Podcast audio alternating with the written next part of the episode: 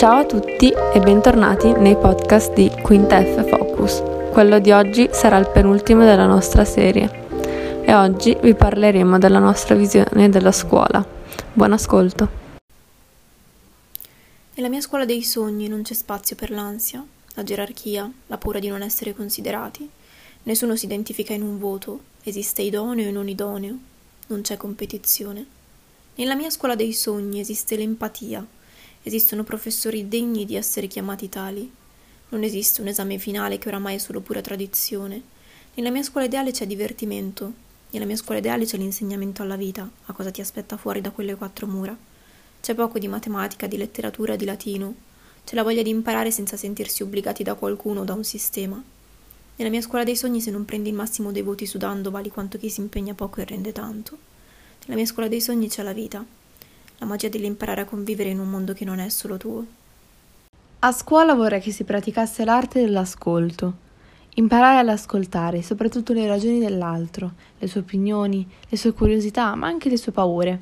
La scuola dovrebbe accogliere tutte le emozioni di ogni studente, le emozioni sono strumenti fondamentali e per cogliere ci vorrebbe un buon ascoltatore, che rispetta tutti i mondi possibili, pone attenzione ai segnali più piccoli e magari anche fastidiosi, perché non sempre calzano a pennello con le proprie certezze. Però va bene anche così. Lo studente dovrebbe essere ascoltato. La scuola dovrebbe renderci liberi, liberi di sviluppare quello che poi saremo nel futuro. E io vorrei sentirmi un po' più libera e anche un po' più spensierata ogni tanto, perché non deve opprimere la scuola la deve liberare, liberare le emozioni, accoglierle, parlare, dialogare e divertirsi. Perché sì, la scuola è anche divertimento, è anche giocare, è anche scherzare e ogni tanto anche essere un po' più spensierati fa bene. Ciao a tutti, io sono Emma, la mia esperienza scolastica è un po' particolare perché ho frequentato per le elementari e le medie una scuola a indirizzo montessoriano, perciò una scuola metodo, mentre per um, i restanti anni del liceo ho frequentato una scuola tradizionale e un liceo artistico a Milano. Volevo soffermarmi su una piccola differenza che c'è tra queste due scuole, ovvero che eh, nella mia scuola media in classe c'era un grande cartello con scritto l'errore deve essere il tuo migliore amico questo perché eh, la Montessori sostiene che l'errore deve essere lodato, non punito, e l'errore deve essere commesso e non soffocato. L'insegnamento nella scuola tradizionale non è presente, anzi l'errore è semplicemente un modo per umiliarti e per farti sentire sbagliato, per farti sentire che non ce la fai. Prendere un brutto voto è quasi punitivo e non ti aiuta per la tua formazione personale. Non ti può aiutare perché non è un hai sbagliato, è un sei sbagliato ed è diverso, molto diverso. E infatti parlando con i miei coetanei penso davvero che la paura di fallire sia dovuta a questo, questo imprinting che la scuola ci dà, del tutto umiliante. In un luogo in cui c'è questa paura non può essere un luogo in cui c'è formazione, si è giudicati e basta costantemente, in cui bisogna rientrare in degli standard, in dei parametri, in cui non, non, è, non c'è la cultura, la cultura non rientra nei parametri, la cultura non rientra negli standard. Per fare cultura, per fare formazione, bisogna far uscire da ogni studente, da ognuno di noi, quello che ha dentro. Questa è fare formazione, fare scuola e non è... Mm, e non è infilare come se fossimo dei contenitori, delle nozioni che poi usiamo solamente per avere un buon voto per paura di prenderne uno brutto e che poi non sappiamo usare, non sappiamo utilizzare per sviluppare il nostro senso critico.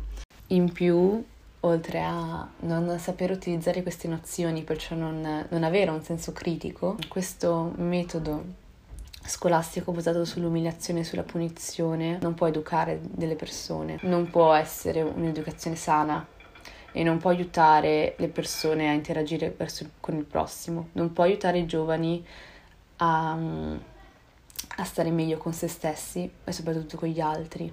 La scuola, per come è fatta, come è strutturata, non è fonte di emancipazione, ma lo è solo di alienazione per noi giovani.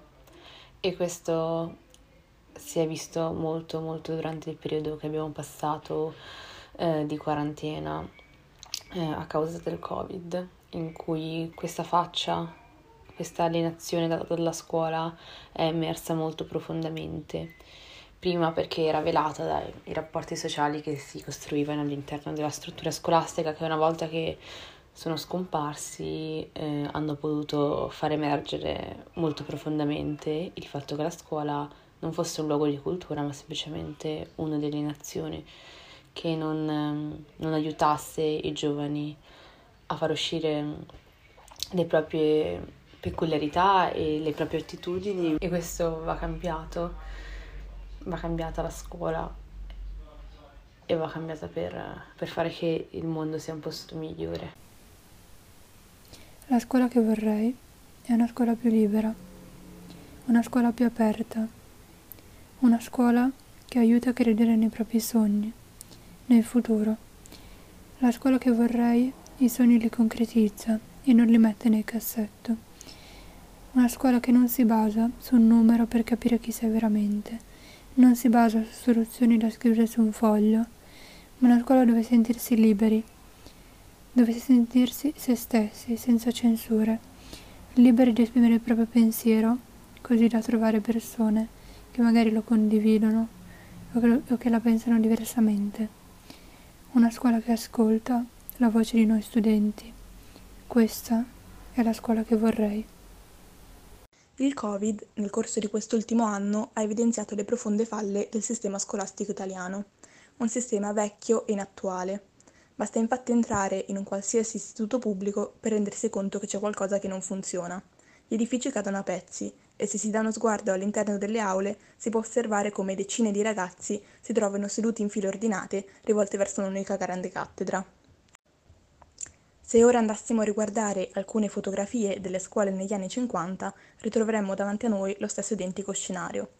Gruppi di ragazzi dallo sguardo perso immobili sui propri banchi, Mentre nel resto d'Europa il sistema scolastico evolve e avanza costantemente, in Italia sembra essersi fermato a 70 anni fa.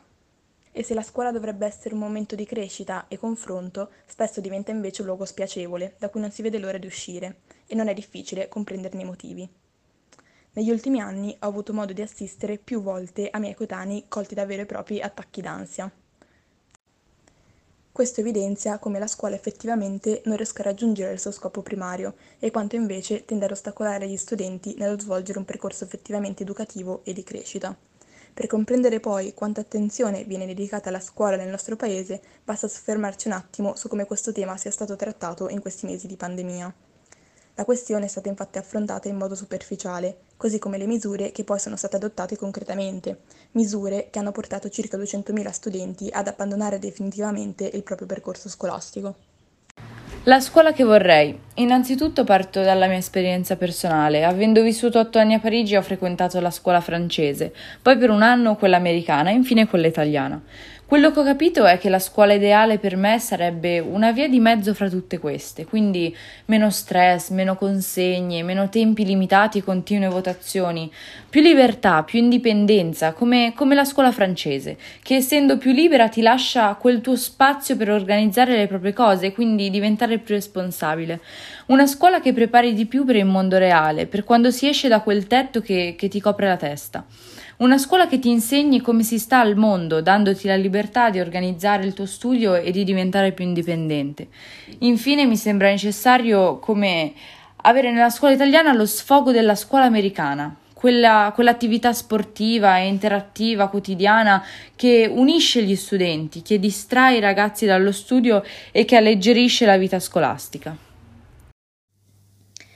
A volte non ci rendiamo conto di quanto la scuola sia importante. La domanda che però io mi pongo è cos'è la scuola? Forse oggi ha un po' perso il suo significato originario. Per me la scuola è stress, ansia, è paura di brutti voti che, anche se sono in minoranza, sovrastano quelli positivi. Oggi la scuola è stare seduti a un banco per sette ore, con in mano una penna e degli appunti che paragonati a quelli di uno studente degli anni 50 peccano solo in calligrafia.